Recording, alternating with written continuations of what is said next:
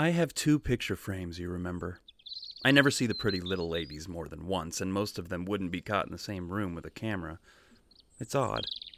And I wonder if it's sad. I wonder if it's sad that I never see the little ladies more than once. I've never been able to have sex with, or, or how's it put, make love to anybody more than once. Once, that's it.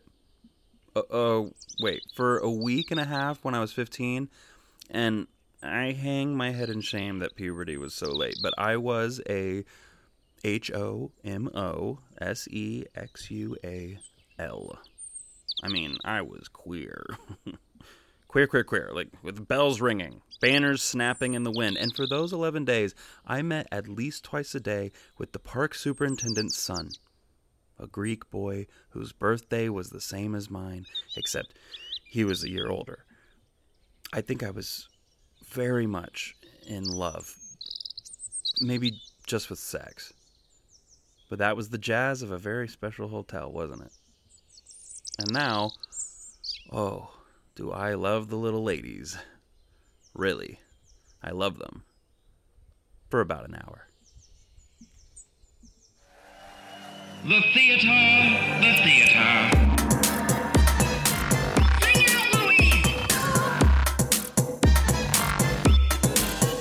Theater, theater. To be or not to be.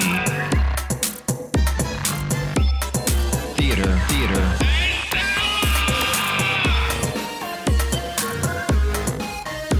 The play's the thing. Okay, but I want to start off. I want to say something kind of controversial, Yeah. You already did. but. I want to make sure it's on record. I, I want to say. This is. How, I'm just gonna leave it on Just the table say it. too. I, Say I it, know, but I have to disclaim. I have to disclaim a lot. Hold on. I'm just gonna say it and leave it on the table. I'm not gonna explain myself. I'm just gonna Alright. ask if you Alright. understand or not. Okay. All right. Mm-hmm. I have decided that I think being a Broadway nerd is not the same as being a theater nerd. To be sure, I agree. I see exactly what you're saying. And I'm not saying one is better than the other. I'm just saying one is Well, better than the I would say I agree with you. It's the way that I don't think theater in New York is the same as theater in LA. Sure. In fact, I think LA theater is better. Sometimes Yeah. the money Yeah. isn't there. That's the No, I mean no. No. No. I think there are great, interesting, profound things happening in LA if you find it, right? Yeah. Hell we were yeah. just talking about Loft Ensemble. Shout out to Loft Ensemble. They Word. are doing some really exciting new stuff. Uh, there's a lot of theaters here that are really pushing barriers, even like these small, posted up in a church kind of theater companies. There's some good stuff here. It's just the money is the issue. Yeah. Well, and the thing Yeah. about Loft too, which is is hard in other companies, is it's all it's all volunteer. It's all passion work. It's all people are there because they th- I mean, I know that they're required to be there so much as a company member, but everyone wants to be there whereas like, you know, there's uh, with AB5 and and the equity thing a couple years ago, like so many people are like, "Oh, you're not paying me, I'm not going to be there," or "You're not paying me this much, I'm not going to be there." So Yeah. there's something to be said about that. Just yeah, there's something. it. Yeah, it's. Yeah. Yeah. I think we're going to see the rise of mid-sized theater in in in LA, which is a different. By mid-size, I mean in between a 99 seat and mhm. Ahmanson and Yeah. Center Theater Group, and that's what you know. That's what's been missing, and and I think that We're we'll on our way. a retr- we're on our way, and there's a retraction happening and an expansion, and people are merging talents and merging uh, spaces and ideas. It's one of the Mm-hmm. great things about being a member of Sacred Fools right now is that we have the Broadwater Theater Complex and four performing spaces in there, and now Celebration is opening up a new show this week there. Yeah. Uh, IAMA is going to be opening up a, no, a new show there. Cool. IAMA. Yeah, I love cool. IAMA. Yeah, we They love do IAMA. good shit. And you know, And celebration's great too. We love Oh celebration. Hell my yeah. God, celebration, and they're they're you know uh, on the cusp of of sort of a new reinvention of themselves. So, yes, that's true. Very but I gotta, I gotta say, I love You that. gotta. I have, have to. to. I have to. I I Mandate do love and and nothing against mid-sized theater because I I'm excited about all of it, but uh, my show that just opened. That at this point you have one weekend left to see it, and I'll plug it again at the end of the show. Future Tripping. We have a 30 seat house, and I love it. I See, that's love really small theaters Yeah. like that. It's so cool. It's called Intimate, and I love it. Yeah, I love intimacy. Um, I, I have In another. the butt. I have Whoa. another. I have a Intimacy troubling thing. I have a troubling thing to share with Uh-oh. our dear audience. Oh, I was asked to write my first letter of recommendation this last Aw. week, Yeah. which I'm honored that somebody wants a letter of recommendation from me, but I'm also feeling old. Hey, I hey, get that. CJ. I've been writing recommendation letters for 15 years. oh, okay. So you've been writing them longer than me, Scott. I, I don't get mean it. I don't Very mean to. cool. I don't and mean you to, started writing them at a younger age than me. I weird get it. flex, but okay. I don't. I don't mean to negate nor discredit your emotions and your feelings. I'm just I- saying I know where you're at. Where it's like, oh, Yeah. really? Or the better, the, the one that's even worse, I think sometimes is, can I use you as a referral? Oh my god. Sure. Well, and it was for I, I just have to say it was for Pat Town's youngest son, Murph. Oh, for Murph. Okay. Who I just I just love that kid. he's I a good love kid. kid. He's, Good well, he's not even a kid. He's a he's a young, no, he's a young man. He's about he's to a be young going adult. to college. Yes, yeah. yes. He's not a kid. But kid. we knew him when he was a youngin. Yeah. I knew when he was knee high to a grasshopper. Well, maybe not that young. But I anyway. have finished a show. I struck a show. I tore. I took a crowbar and tore a set apart on Sunday. Wow. Uh, yeah, it was dramatic. It was like a six month hardcore run trying to get a play up during COVID in with Los COVID Angeles icing on top. Yeah. with COVID icing on top and and a myriad of other complications along the way. Congrats so on closing. thank you. Very And- cool. and for everybody out there, whether you're in LA or uh, in St. Louis or in Kansas City or in New York or Chicago, if you're trying to do live theater right now, hats off.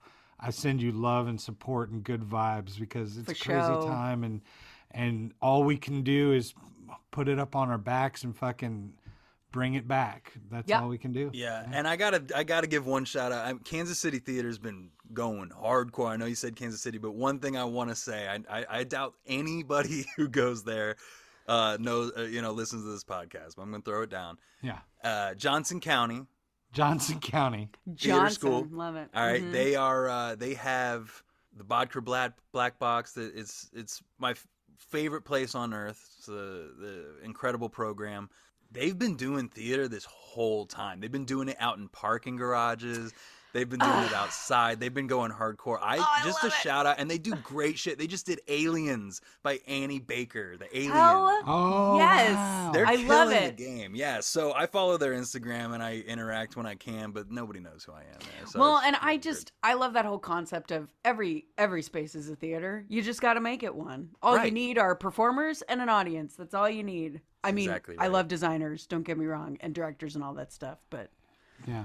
It's very exciting. I'm very nerdy about it, which is what this podcast is all about. So why don't we introduce it? What? Uh, welcome to Theater Theater, the theater podcast for theater nerds, made by three theater makers from the LA theater scene. I'm Jay Bailey Burcham. I'm CJ Merriman. And I'm Scott Leggett. And each week we get together and we discuss, debate, and disseminate the evolutions of the great playwrights by taking a macro look at three, count 'em, one, two, three of their plays. And this Macro is part. means big, You're right, Ooh, veiny.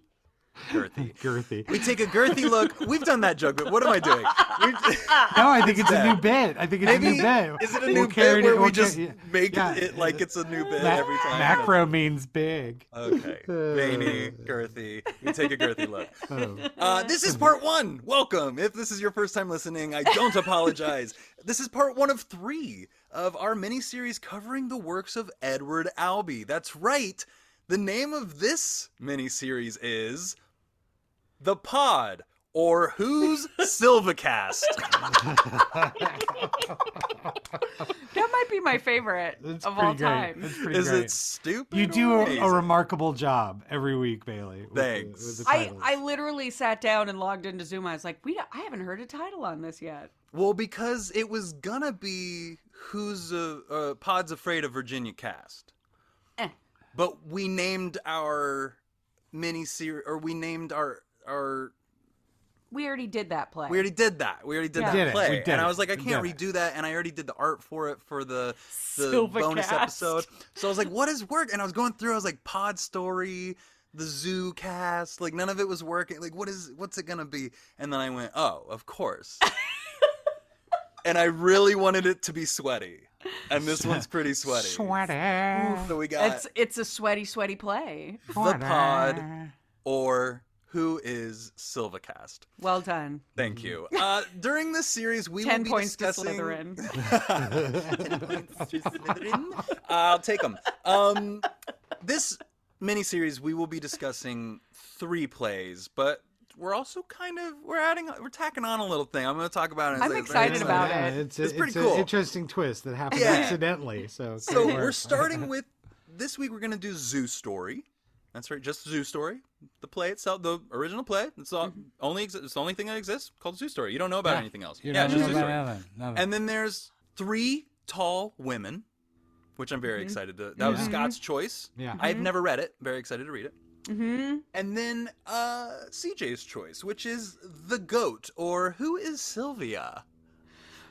But also on that episode, since we are studying the evolution of Albee, we're going to be touching on this very interesting thing that has to do with the play we're talking about today. I'll get a little deeper and explain why it's interesting later, because right now all you need to know is that he wrote a play called Zoo Story. Yep. That's it. That's all you Yep. got to know. For Yeah. right now, In that's all you need to know. 1958, in 1958, he wrote a play called The Zoo Story. It was his first, right? That's his first play for hit for our purposes here.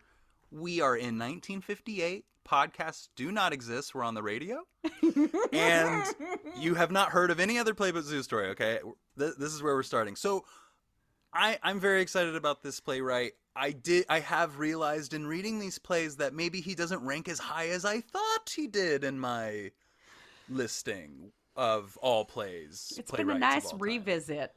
But I do love him. I think it's going to be fun. I and he think was a smoke show back in the day. Pretty hot, but like later, like when he was like older, he was pretty hot. Yeah, he had that professorial kind of Yeah. swagger, sexiness. yeah, he's an interesting dude. I love him and I'm excited to talk more about him. But I know exactly what you're saying, and I think I agree with you. I think that when we end this season and we do all of our rankings and we rank all of our plays and rank our playwrights, Yeah. I think that he. This is my prediction. Not to sh- so- not to show our hand too early. not to yeah. show my hand. I'm just this is Yeah, talking, because it's talking, March. I know. I'm talking out my ass. Um, I feel like he will end up in the middle of the pack, Mhm.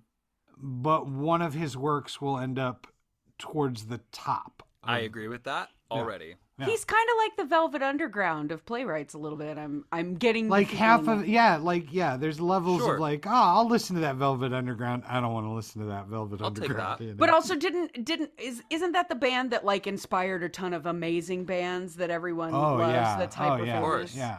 There's a great documentary uh, uh, on Apple TV about the Velvet Underground. Alright. It's worth it. You know, Not it's it. sponsored, but hey, check it out. Not sponsored. Um, yeah. Promo code theater. Promo code.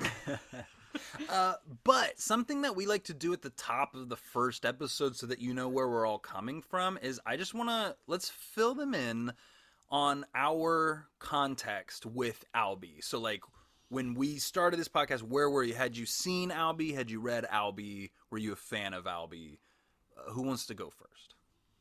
I'll go Siege. first. Yeah. Um, I the more playwrights we read, especially playwrights that I read back in my college days, the more I'm understanding the thing I've been hearing a lot lately of people's brains aren't fully formed until you're like in your early to mid 20s. Because I look back on my college years and did so much reading and didn't retain anything. I just read it because it was the assignment Right. and in my tech and then having my text analysis class my freshman year when I was 18, I just didn't get it. I didn't understand why we're doing text analysis because I just I think I don't think my brain was fully formed till I was like 30 or something. But we did Zoo Story and Who's Afraid of Virginia Woolf for my text analysis class. So that was my first entree into Albee. And then um the other big thing was, and I know I've mentioned it before, St. Louis Rep, which is an amazing regional theater company in St. Louis, and they have two seasons. They have the main stage season, they have the black box season. The black box is usually a little bit edgier, like newer theater. But for like three years, they had the off ramp season, which was a refurbished church in downtown St. Louis. And my senior year, they opened and they did Bug, Take Me Out, and The Goat. Dip. And I think it was the first time. That's a fucking cool season. It's a that- great season. I had to register it for a second. I was like, whoa. It's an amazing cool. season, and I was 21 years old getting to see this stuff, and it's you know it's all amazing because they go they pull out of St. Louis, but they go to L.A. and New York for their auditions. Yeah, yeah.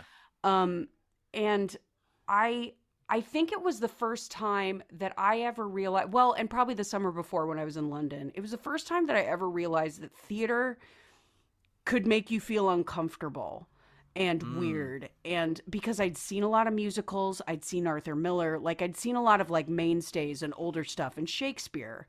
And the goat has always stuck with me um, because the two the husband and wife in it were two st louis rep mainstays. And i don't think they were married but i think they were partners. I have no idea if they're still together her name is Carolyn Swift. I'm certain of that. His name is like Anderson Matthews or something. They lived in New York together. They That got son of a bitch. No, I'm just kidding. they He got owes me hired. fifty dollars. They got hired every year at the rep. Like uh, Steven Woolf, the artistic director that just passed a couple weeks ago or months ago, he loved them. He always hired them. He loved directing them. They're they're amazing actors too. Every theater's got those. Yeah, yeah, yeah. And they would be back at St. Louis loved them. They loved seeing them on the stage. And they did all of the different seasons too. They were very well-rounded, talented artists. Yeah. But they played the husband and wife in The Goat. And I'd never seen them in anything like this before. And then the other fun part was one of the polls of my conservatory was all of the professors are working professionals. So cool. They're they're working designers, they're working directors, actors. I had never really seen any of my teachers act, but I saw my Shakespeare and dialect teacher, Bruce Longworth, who every I think he's still there as a matter of fact. Everybody loves him, everyone's in love with him.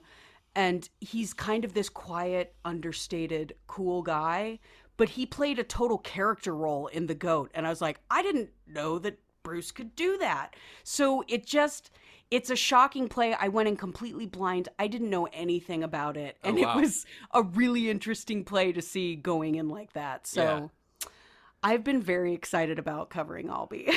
yeah, that's so interesting because the goat kind of has that thing where it's like the Darth Vader thing to me, where it's sort of like, or I guess maybe not. I guess everybody doesn't know like the full twist of the goat, so I won't. I know, give didn't, it away. yeah. but like it's that one thing where it was so whispered about in theater school hallways, like.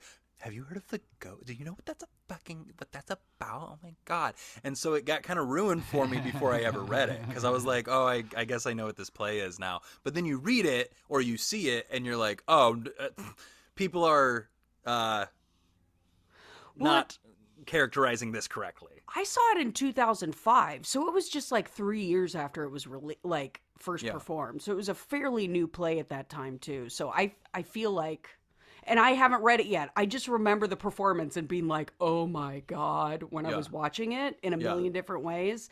So I'm hmm. excited to read it and revisit all of that. Yeah, Scott, what's your context with Albee? Well, it really is Who's Afraid of Virginia Woolf, and specifically the film. Yeah, Um, and I'm so glad we watched that. so yeah, fun. which is great. Nichols. But I right, Mike Nichols. guy. Um, and I watched it. I remember being a little bit ahead of my time, but like, if you will. But like being like ten or eleven and having seen The Graduate and going, well, now I have to see Mike Nichols' other stuff. Now I have to Everything he's it. ever. That's how I felt when I saw The Graduate. Yeah. like carnal knowledge and Catch 22 and, and then Who's Afraid of Virginia Woolf, which my parents were both familiar with, but they were kind of, uh, they had been in college and coming of age, um, it, it- roughly in that, in that Albee time. So they were Yeah. kind of keenly aware of him. but I saw that, and that led me to seek out performances of uh, stage performances of Who's Afraid of Virginia Woolf. Some very good and some very bad. Yes, Uh, as it tends to be. um, and then really didn't get into it until college, until um, you know having to, to do scene work from Zoo Story because if you have two guys in a class, Why don't? Why not? throw them in there and see what happens because you're not going to know. And I remember doing.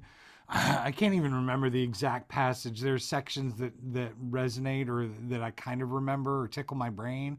Um, but I remember not having read the whole thing. That I just took the scene. I didn't want to work with this other dude, and uh, just trying to do a scene and make up what was going on out of context, which was just. And I think it was towards the end, certainly the, latter third, but. Yeah, so then beyond that, and some you know reading assignments in college, um, you know he's kind of like Pinter. I always have felt that he's a blind spot, except for you know a few specific things. And then Three Tall Women like really intrigued me when it came out because it was his comeback.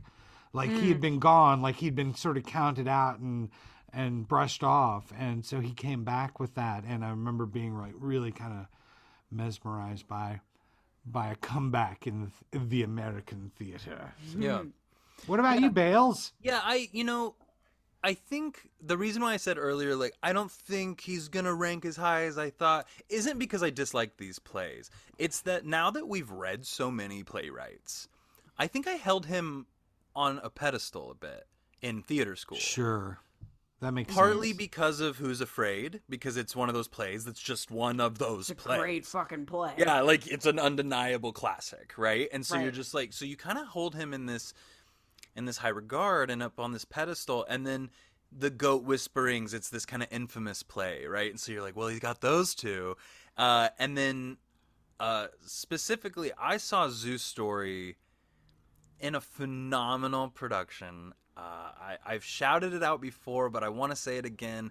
We did an art, artist spotlight with my dear friend Teddy Trice. He played Jerry cool. and it was and a good friend uh jonathan alley john alley he played uh peter Peter. Yeah. and it was directed by dear friend eric meichelsberger these i mean these are my dudes right and um we were in a we did three one acts in a night it was like you know you watch all three of these one acts uh, if you came as a festival sort of um, and each one was directed by a different student and i did cowboy mouth by sam shepard Mm, nice. um, Amanda Beeler at the time, now Meichelsberger, married to the director of Zoo Story now. Eric and Amanda are now married. Uh, she directed Bed and Breakfast, which is a fantastic short uh, one act.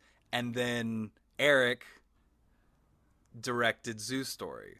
I didn't know Zoo Story. I think we ha- I think we had to buy it for class. Like for like acting one or something, and I'm gonna be honest, I'm like pretty sure I learned the scene that I had to learn and didn't read it. Yeah, it was like a yellow actors edition, right? and it's mixed. Mine is mixed with The Sandbox, which is like a five-page Oh, long yeah. play. Yeah. Yeah. I, I just remember like going to the the textbook store, the like student center Yeah. to buy my textbooks, and there being, I had to buy Zoo Story acting edition, Cloud Nine, like for for um for script analysis, and then like I think it was like Sunday in the Park, and I was like, and I knew nothing about all three of them. What a what a grouping. Wow. changed my life forever. That was, that was one of the greatest semesters of my life, apparently. Uh, but Zoo Story was the third act. Mine was the first act. So I, mine would go up, and it was really harsh and hardcore. It's Cowboy Mouth, Heroin Den, Patti Smith, Sam Shepard. You know, hardcore shit.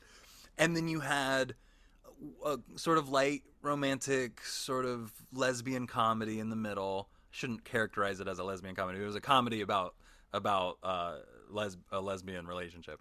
Um, and then the third one was this phenomenally acted 45 minute perfect paced a bench and a fucking lamp or you know like street light and that was it.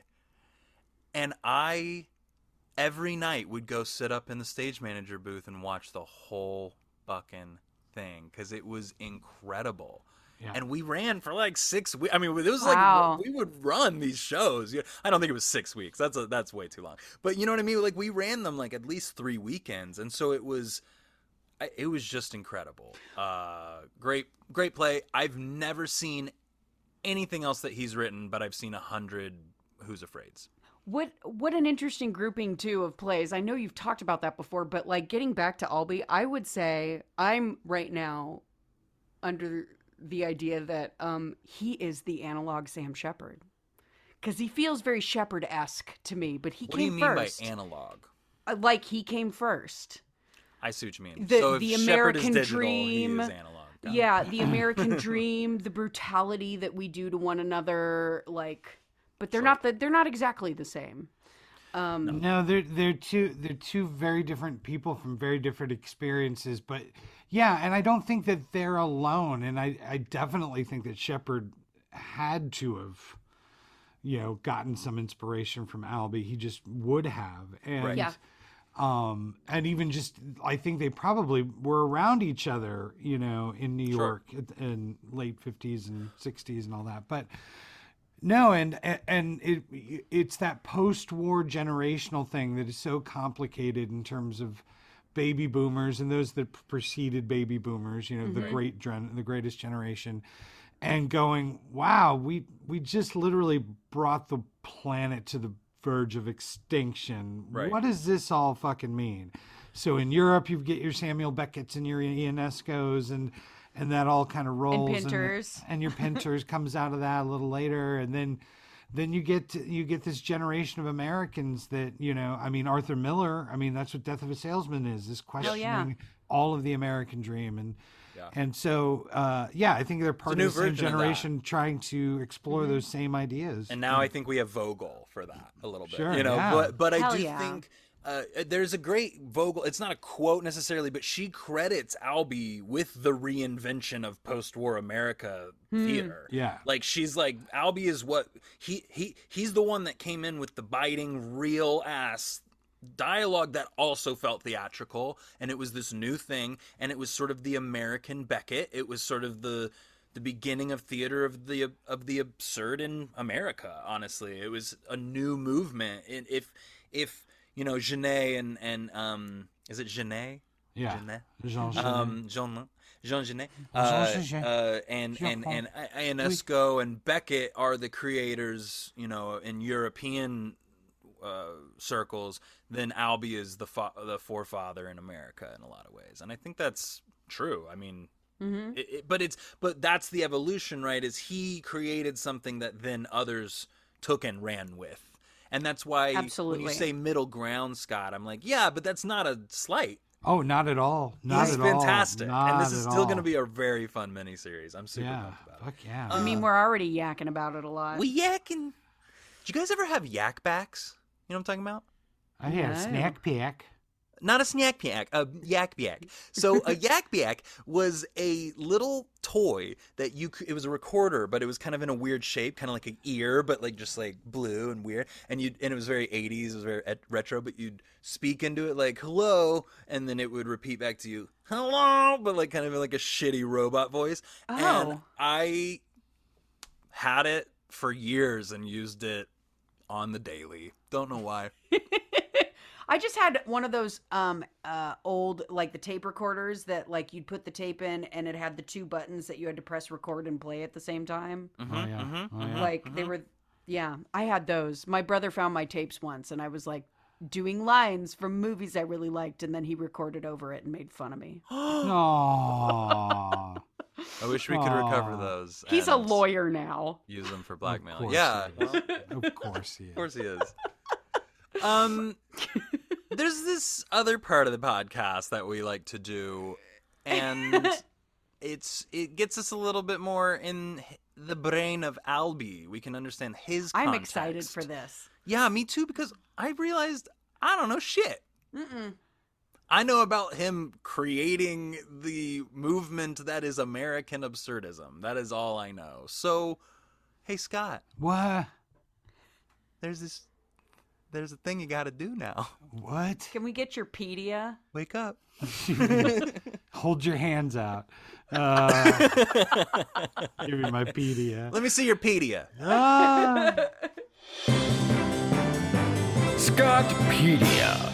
All right. Uh, this is pretty short and sweet. Strangely, there's there's a lot on him, but it's all like very vague. You know, Albee or uh, Harold Pinter had so many like detailed shit. But anyway, there's some fascinating stuff. Edward Franklin Albee III was born on March 12th, 1928, to his mother Louisa Harvey. His birth name was Edward Harvey, but one, no one knew who his father was. A few weeks later, his birth, birth mother put him up for adoption. Albee's adoptive father, Reed A. Albee, the wealthy son of vaudeville magnate Edward Franklin Albee II, owned several theaters. Huh. His adoptive mother, Frances, Luck. nay Carter, was a socialite. Socialite. Socialite. His parents were extremely conservative. Albee was a bit of a rascal as a child, getting kicked out of uh, or quitting several schools. Albee attended the Rye Country Day School, then the Lawrenceville School in New Jersey, from which he was expelled. He was then sent to Valley Forge Military Academy in Wayne, Pennsylvania, where he was dismissed in less than a year. and enrolled at the Choate School, which is literally one of the great private institutions in in all of America, in Wallingford, Connecticut, graduating in 1946. Whew, I'm not talking well. His formal education continued at Trinity College in Hartford, We're Hartford, rooting for you, buddy. Thank you, thank you. I appreciate it. I need all the support I can get. Um, he was expelled in 1947 for skipping classes and refusing to attend compulsory chapel. Well, I would too. I get I know you would. I know you would. Uh, Albee left home for good in his late teens. In a later interview, he said, I never felt comfortable with the adoptive parents. The fact that he refers to them as the adoptive parents probably says it all. And then he said, uh, I don't think that they knew how to be parents. I probably didn't know how to be a son either. In a 1994 interview, he said he left home at 18 because he had to get out of the stifling, suffocating environment. Albee moved into New York's Greenwich Village, where he supported himself with odd jobs and Yes. while learning to write plays. Albee was gay and stated that he first knew he was gay at age 12 and a half. Hmm. It's a very specific, very specific. Uh, primarily in his early plays, Albee's work had various representations of the LGBTQIA community, often challenging the image of heterosexual marriage. Despite challenging society's views about the gay community, he did not view himself as an LGBT advocate. I just decided that he was poking fun at the reporter who asked him, So when did you know you were gay? And he went, 12 and a 12 half. Probably. That's exactly what he would do. Exactly what he would do. anyway, get going. Uh, during the 1960s, he had a long term relationship with fellow playwright Terrence McNally, which we've discussed. Hey. I previous- think yeah. is so interesting. so It is, but it's kind of cute. Oh, it's Kinda- adorable. I love it. Um, in 1971, he met the love of his life in sculptor Jonathan Thomas. The relationship lasted until Thomas's death due to cancer in 2005. Albee died at his home in Montauk, New York on September 16th, 2016, aged 88. Yep. I remember that. Yeah, I remember deal. when they announced it. It was a big deal.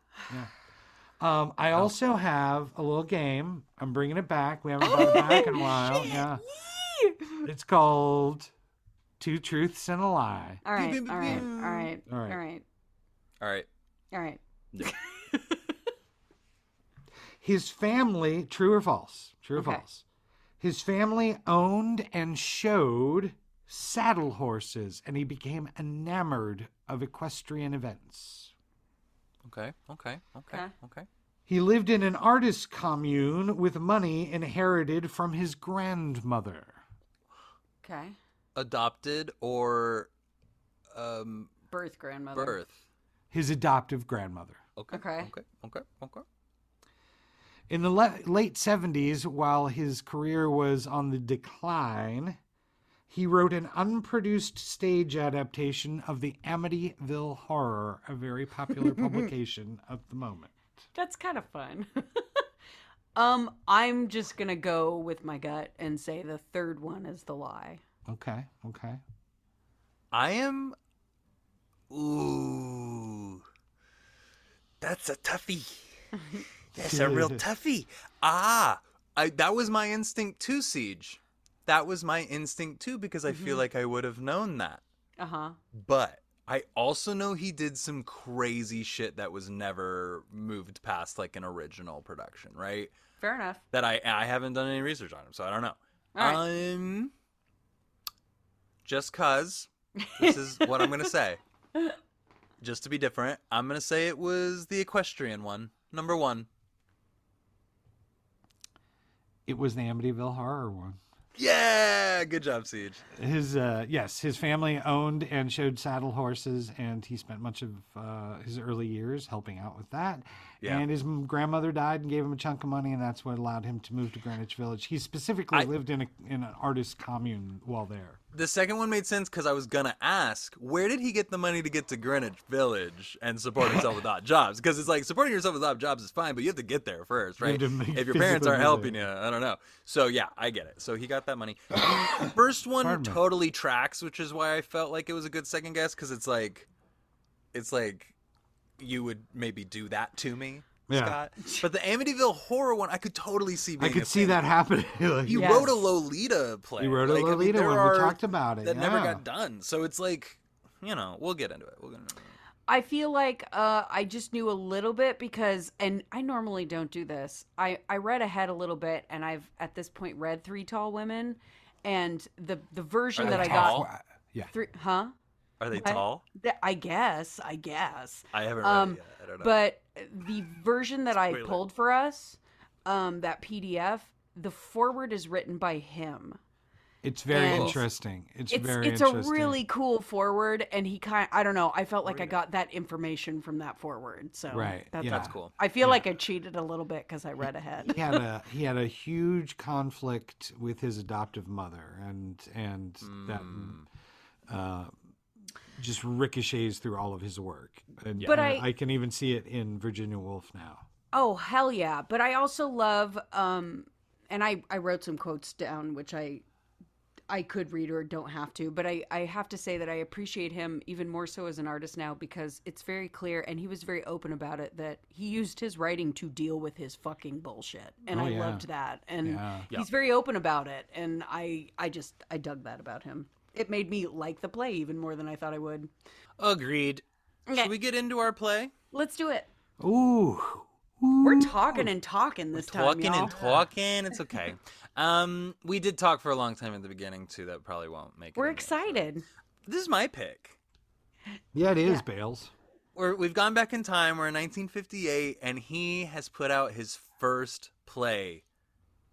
Completed it in just three weeks, which is Okay. legit. It's like 45 pages long. That Yeah. makes that makes sense. Yeah. It is called a zoo story, or is it the zoo story? I think- The Zoo Story. zoo story. I'm sorry, yeah. my article was incorrect. It is the zoo story. Which the kind of makes sense by the time you get to it. It's the Get to one the and end of only. it. Yeah. Yeah. It's the story The about the story. zoo. It's the one. It's the one. The Yeah. story about the zoo. The one you're waiting for. Um. So this was originally rejected by Broadway and New York in general. Fuck People 'em, didn't get it. idiots.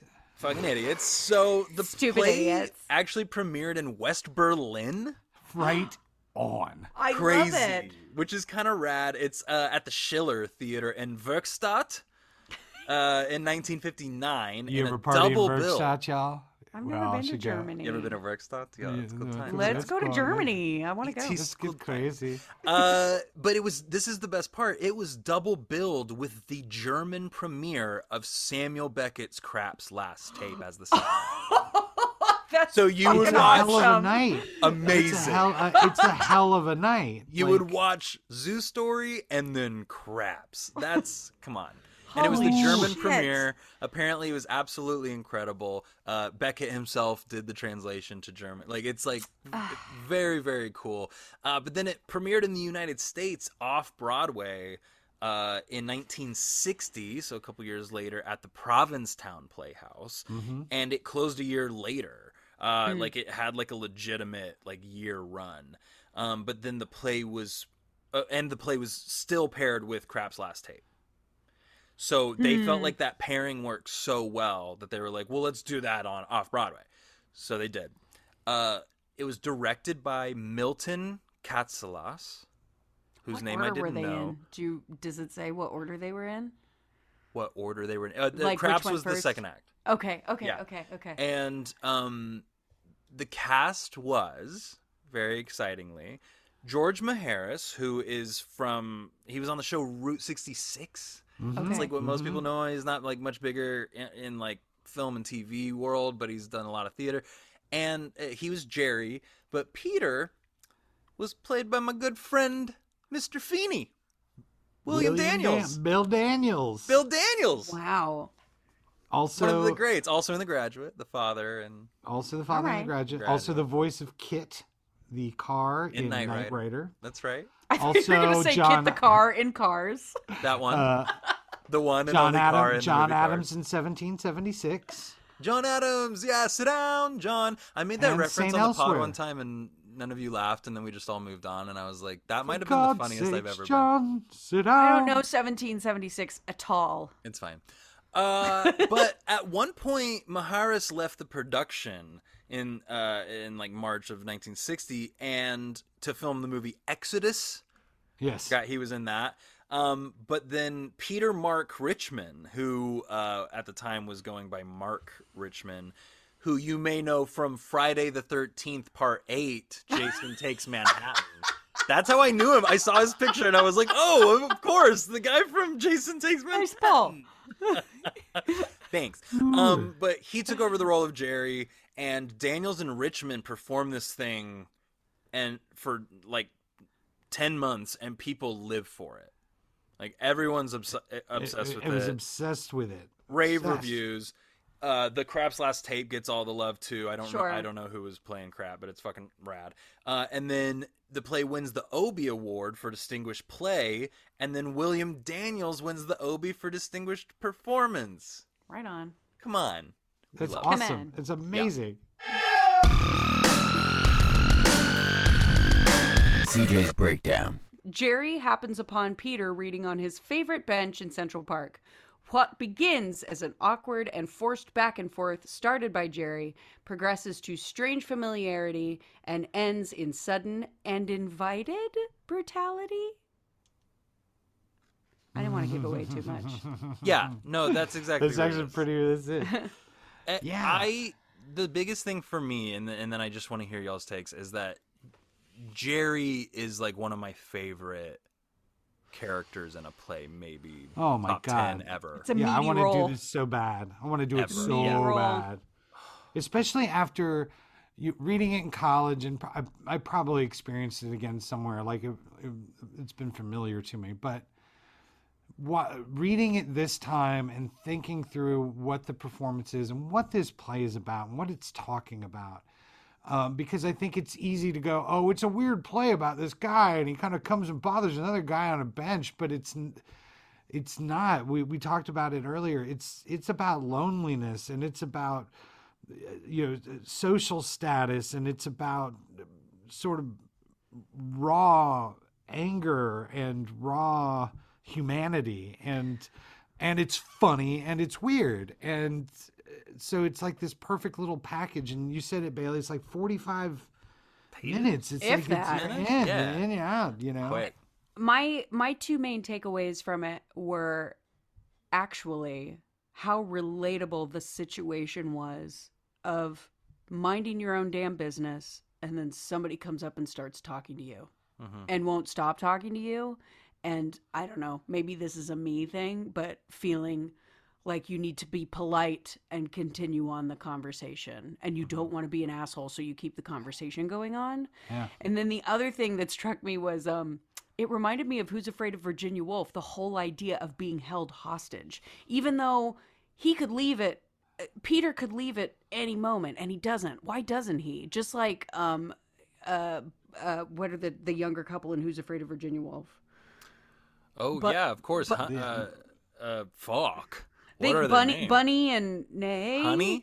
Honey, Honey? Bunny, whatever. Honey, Honey and Mike, Mark, Nick, Nick. Nick, Nick. Honey and Nick. Honey and Jesus but, Christ! but how like you know We what's keeping them that. there they're not chained to the wall why don't they just call a cab and leave you know what i mean so it's, the same, yeah, it's- manners. that's the fascination to me of this scene of like you can feel it escalating throughout the whole play and it's the same thing this feeling of dread with me where it's like oh fuck this isn't good something something's going to happen and something actually does happen in this and you see it happen but it's like you know what's what's keeping him there why doesn't he just say later dude i wanted to sit down and read by myself i'm leaving you know Yeah, I Yeah. think it's like it's it's levels. It's the, this idea of talking about manners and social norms and and what's pleasant and what's polite and all that. And then he gets sucked in, Mm-hmm. and then he's like, "What in the fu-? like?" It's almost like a morbid fascination. Well, and then there there is the carrot of the zoo story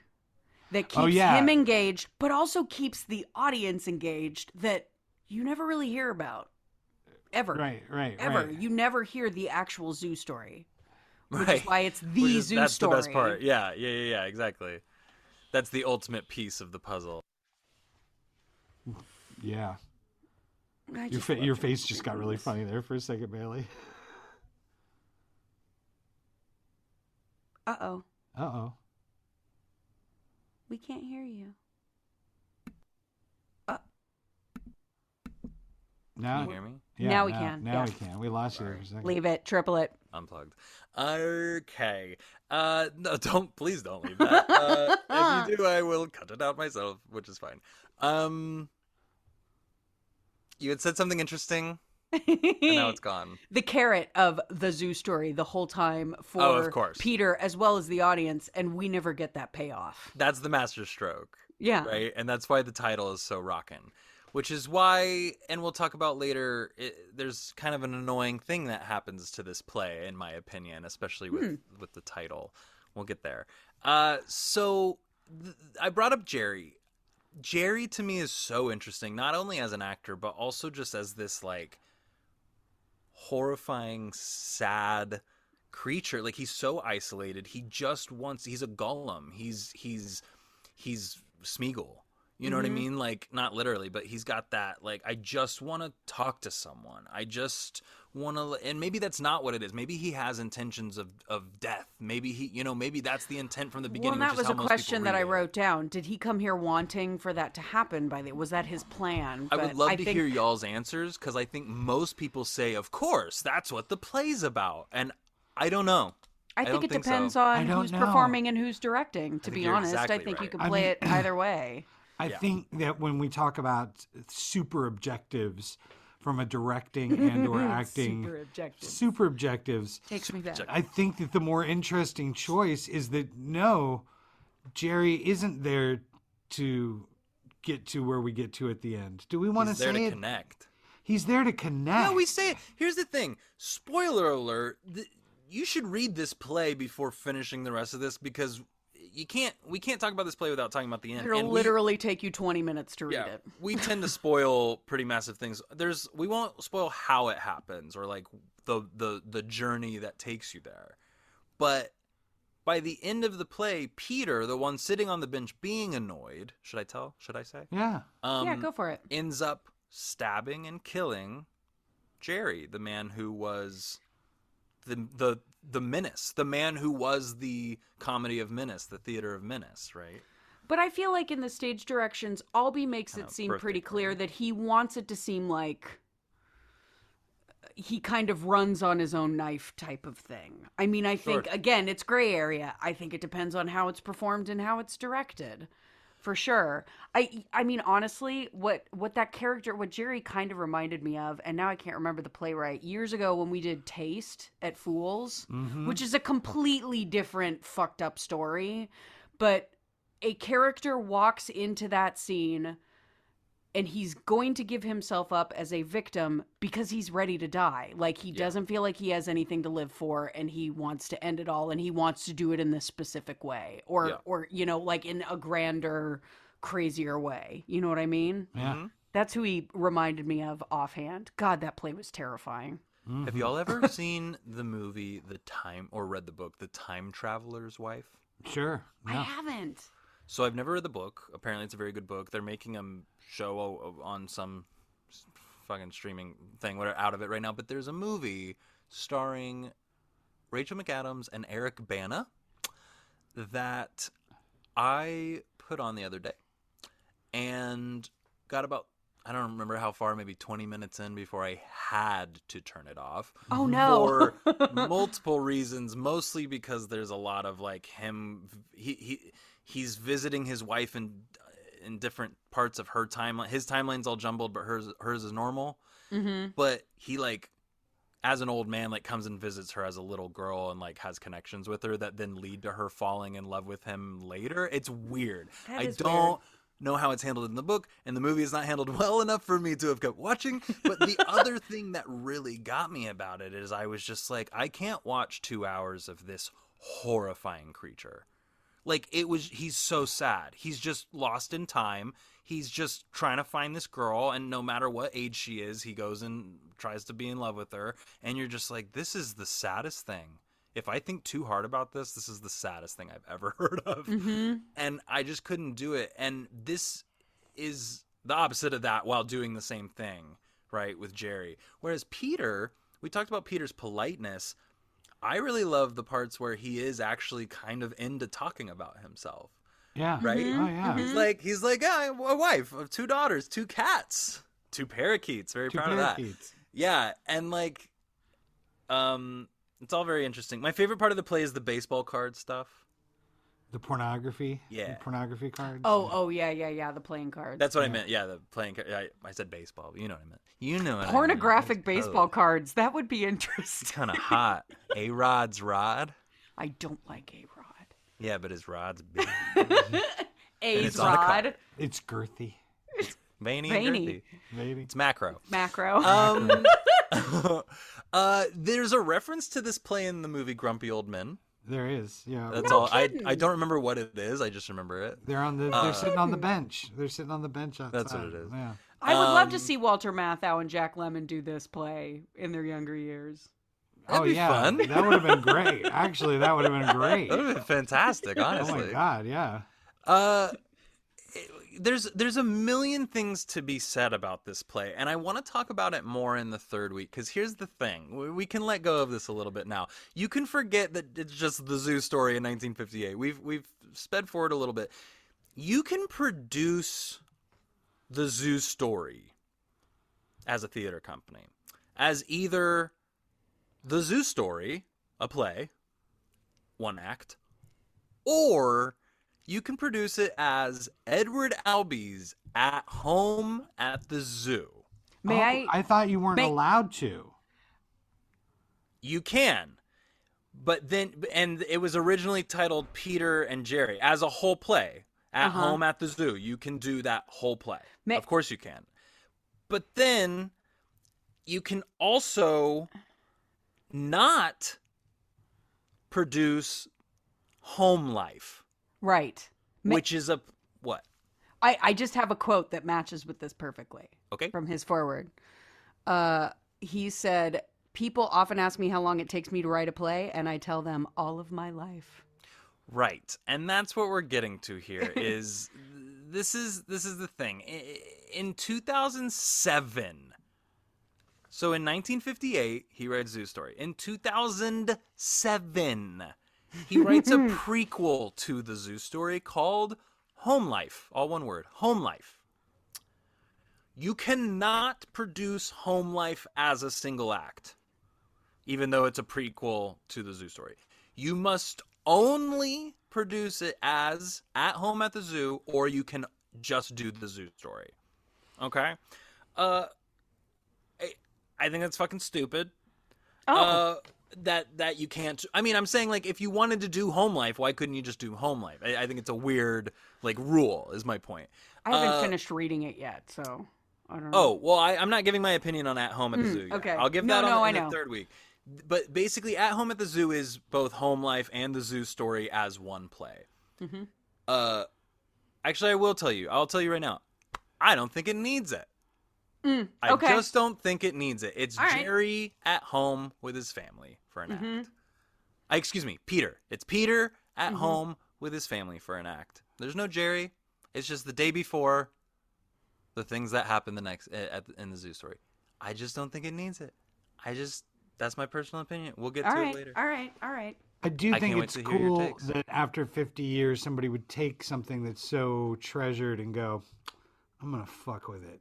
I'm Yeah, gonna fuck with it." Like that. That that's very Albee esque. yeah, the audacity. How Albion. dare you? Yeah, exactly.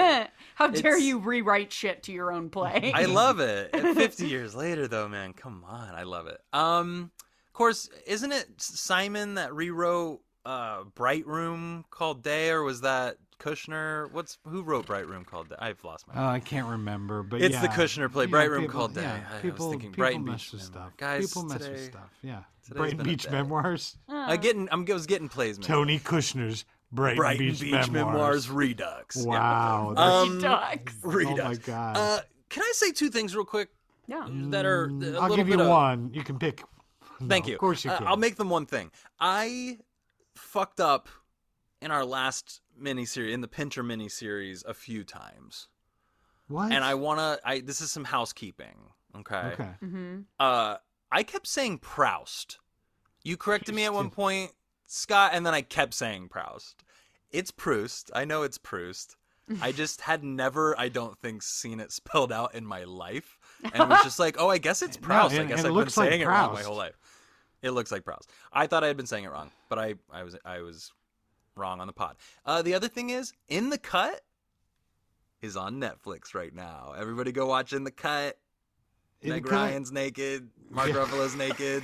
Mark Ruffalo's real hot in it. All right, that's that's a bold recommendation. Well, I had said I couldn't find it anywhere but on the Six Degrees of Kevin Bacon Oh, Blu-ray yeah. set. Okay. But it's on Netflix until March 31st. So Okay. Uh, okay. Good to know. Something that I forgot to bring up at the beginning. We're recording on a theater holiday. what is it? It's the Ides of March. Ah, Oh, terrible.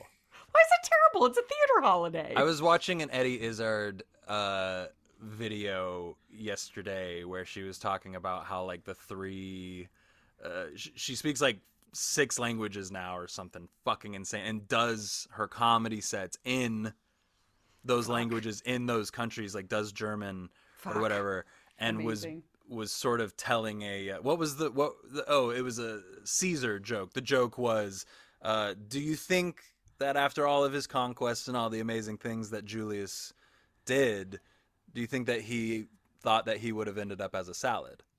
Right, but he but she was telling it as I like here is how you tell that in all these different languages because of the way that words or sentences are formed it doesn't actually land the same and different so you have to say it differently so it was very funny um, Eddie Izzard, uh, somebody I would love to see live. She's uh, uh, Dressed to Kill, 1999 is like one of my favorite stand-up shows of all time. right. Anything else, y'all? No, I he this play is hot and it's it's one that is can be done so often and can be done so badly. Like Yeah. you really need some grandmasters and really you know, you got to you got to break excuse me, break that fucker down beat by beat in Yeah. order to make it really great. And um but it is it's hot. I forgot how good it was and like and how emotional it could be. You know, sometimes the criticism of absurdist theater, existential theater, is that it's cold and that it's intellectual, and but this is funny. There's a lot of funny. He, he Albee always has humor and wit that go with it, but then like it it it's sad. It's sad and it's shocking at the end. I don't even know that it feels so absurd to me. It's so rooted in reality. I mean, it's Yeah. crazy. The the events are crazy and and like I said before, mm, stay sticking in that conversation for anybody, it's it's crazy, but I feel like you could almost realistically crazy. justify all that stuff. The you other could. thing, yeah, the I think the other thing too, this play is so specifically New York. There's so much New York in it, and I know Central Park and I know the Village, Mm-hmm. but I also know he wrote it at a time when Central Park and the Village were different places. So I feel like I'm missing some nuance in it because I do not know New York City at all. I don't know it in the 50s and I don't know it now. So Sure. You should watch the documentary New York in the 50s, all right. Well, which it's is like a legit you know. documentary. Oh, it's like BoJack Horseman. It's like, oh, I know all those places in LA. It's fun. Yeah. Have y'all ever watched the documentary Los Angeles plays it plays itself? No. No. Oh, it's about L.A. and and the film. Movies world and about LA? It's it's yeah. That's it's love- fun. I think that's why I like licorice pizza so much. No, I liked licorice pizza. It wasn't. My I liked Licorice Pizza. I think I would have liked it more if I grew up here right. in Yeah. the I seventies. gotta watch it still. It's it's It's good. Red Yeah, Rocket is is better. yeah yeah. Licorice pizza is just sort of charming and fun and Yeah. well well made and well told. I watched um Turning Red, and it's about being a junior high kid in 2002, and I I screamed, laughed, and cried. period. I heard it's about periods. Yeah, That's in there too. What, Bailey? You're shaking your head. I don't want to fucking watch it on Disney Plus. I went to go. I went on AMC to get my tickets for it the day it fucking came out, and it wasn't Uh-huh. out. And I was like, "What's happening?" And I looked it up, and I was like, "Oh, they're giving it the Soul treatment. Fuck you. I wanted to see Soul in theaters too. I get it, COVID, but guess what, Disney? I have a li- a list, AMC a list, not sponsored. So I would have seen your fucking movie. I don't know why you're gatekeeping your fucking movies. Anyway, It's- I have Disney Plus. I'll Everybody watch it at some calm point. It's good. It's- Bailey, sit I- down. Bailey, I would like to down. watch it with you. I will. I, can't wait. Laughed and cried. It I was can't a lot it of looks fun. Like it's gonna be my new favorite Pixar movie. Maybe I don't know. I'm really pumped about it. But also, uh, one of my dear friends. Uh, who we have to have on the podcast. Her name is Kirsten Chandler, and her son, who is also a dear friend of mine, who I've performed with, directed, uh, all these things. Uh, he is one of the voices. So cool. I'll send you the picture of who he is. He looks kind of like a. I, I mean, I don't want to characterize a middle schooler this way, but he looks like a stoner. He has like long hair and a beanie. I don't know. I'll send it. I'll send you the Oh, all picture. of right, it. all But right. he's he's one of the kids, um, and he was at the premiere and was taking all the pictures on the red carpet, and he's the handsomest dude on the planet, and it's awesome. Um, okay. Uh, anything else you guys want to talk about? Albee, Zoo Story, want to spotlight? No. I'm so the- the glad we're doing the- this. Yeah, the next This couple weeks are going to be really fun and intense. Mm-hmm. Yes, agreed. Uh, I'm. It's just gonna be uphill from here. They're all very fun. So, y'all have any spitlets? LA Spotlight. I do. You officially have one weekend left to see Future Tripping at the Upstairs Space and Loft Ensemble. Friday, Saturday at 8, Sunday at 7. FutureTrippingPlay.com. Woot. Scott. Uh, no, I just uh, like I said at the top, I I just closed and struck a show, and it was the first one in a long time. But thanks to everybody who came out and supported and cheered on how we got on at Sacred Fools. Thank you kindly. Yeah. Oh, also, the downstairs space. You have one weekend left to see Branwell at Loft. Check out the Branwell and the other Brontes. We shouted them out at the Loftensemble.org. beginning. Yep. check them out. Uh, I just submitted some plays there, so we'll see if uh, see if I get picked for one of their seasons. Uh, very exciting. I don't have anything. Come see uh, Anne at the Playhouse. We're opening next weekend. oh my Fucking A. god, I can't wait to see. it. I'm really stoked to see We it. need to plan a night to go see it together. yeah, let's Yeah. totally. Yeah, we're gonna have a lot of fun. We'll go see it. Uh, do you guys want to go to opening? You two? When is When is it? opening? I have two tickets. It's the it's the tw- it's the uh it's next week. Next next Sun. It's not this coming Sunday, but the open on a next Sunday. Friday. Well, I'm closing my show that Sunday, so I I can't. It's But at five. how long is it? It's all the That was personal rather question. personal question. Yes. It's ninety minutes. I got a house manage. I gotta be at. I gotta be at Loft leave that all of this in. Thank you for joining meeting. us. Yeah, thank you for joining us for part one of the pod. Or who is Silvacast? I Join us next week for part two of the pod, or who is Silvacast. Uh, after the Albee miniseries, we'll have a Scott pick and stuff. Uh, what is it, Scott? Do you know yet? Uh, it's gonna be it's gonna be one of two things, and a tribute to uh, to William Hurt, Bill Big Hurt, Hurt. who just The Big Hurt. passed. Yeah. Oh, hey, do y'all have questions or comments? You can email us. You can find us on Instagram, Facebook, or Twitter, Scott. Thank you, CJ. A big shout out to Ryan Thomas Johnson for writing our theme song. Uh, this is just I'm this is just math. This isn't me being hyperbolic. Our theme song is better than your theme song. Now, It's true. Ryan also writes all of our stingers. He's a hell of a human being. Another big shout out to Pamela Quinn, who wrote our um, Albee centric song that you're about to Albee-centric. hear. yeah, God. I got to text her right now and remind her to write that. Hold on. Albee centric song. Uh, that you are about to hear. Uh, Pam is a frequent contributor and guest to the show. We love her. She's amazing. And finally, to the great Pulitzer Prize winning playwright Annie Baker for writing every single one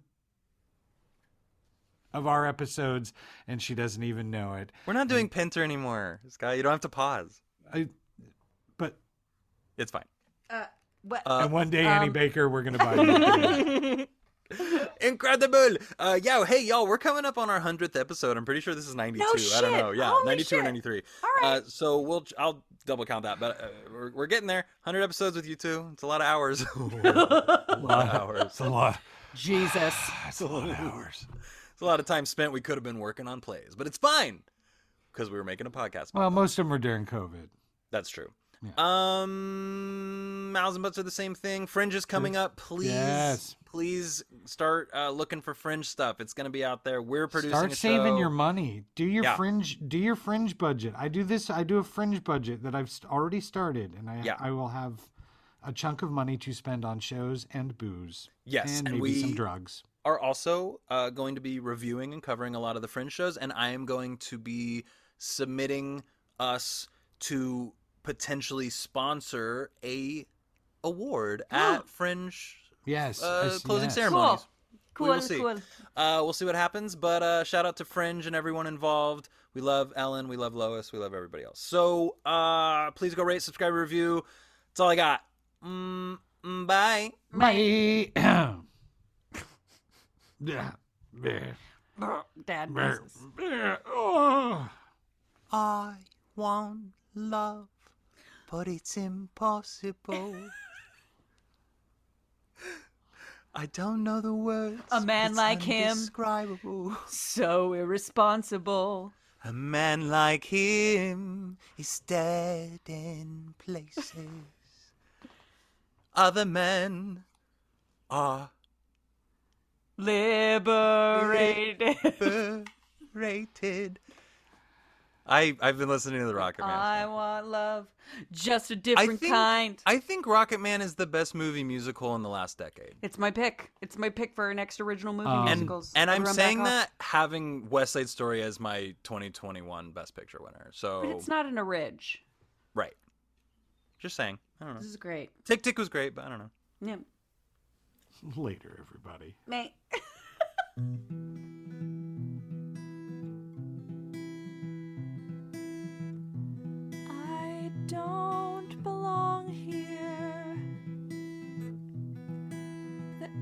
is filled with fear and lies.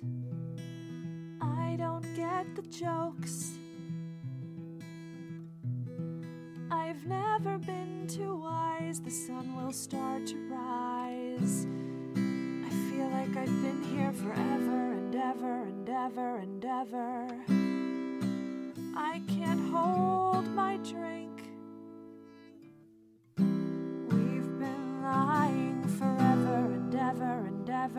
Ever. I don't know what to think about this. This must be some kind of hell. Wake me up. Wake me up. Wake me up when it's all over.